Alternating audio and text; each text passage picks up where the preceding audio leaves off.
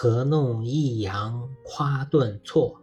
诗心已是构情浓。长歌岂止三千句，句句读来笑泪生。比起写诗，我对读诗简直一窍不通，怎么读感觉味道都不对。一开始听回放的时候，那感觉简直是尴尬。我琢磨了很久，发现还是性格原因。前面也说过，我很容易就会把自己架起来，也就是说，在我比较重视的场景下，不自觉的就会端起架子，想着以自己的身份在这种场合下应该是什么样子的。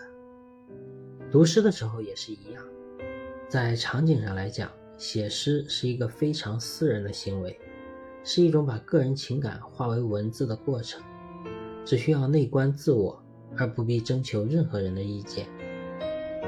而读诗则是出于交流的需求，尤其是要放到音频平台上，接受随便哪个人的品评。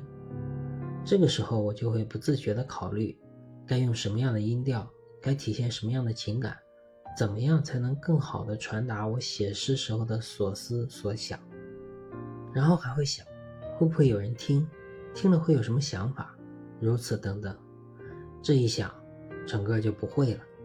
后来我听了其他人读的古诗，发现最好的反而是不加修饰的读法，因为该表达的东西诗里头都有了，只要正常读出来就能传达其中意象了。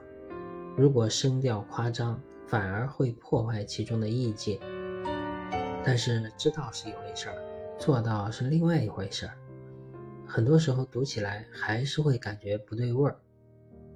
好在这是可以练习的，十几首练下来，感觉就好多了。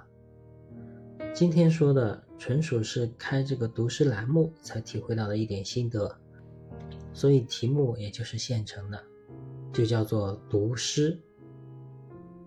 读诗，作者上下。何弄抑扬夸顿挫？诗心已是构情浓。长歌岂止三千句，句句读来笑泪生。感谢您的聆听，我是上下，期待与您的再次相会，谢谢。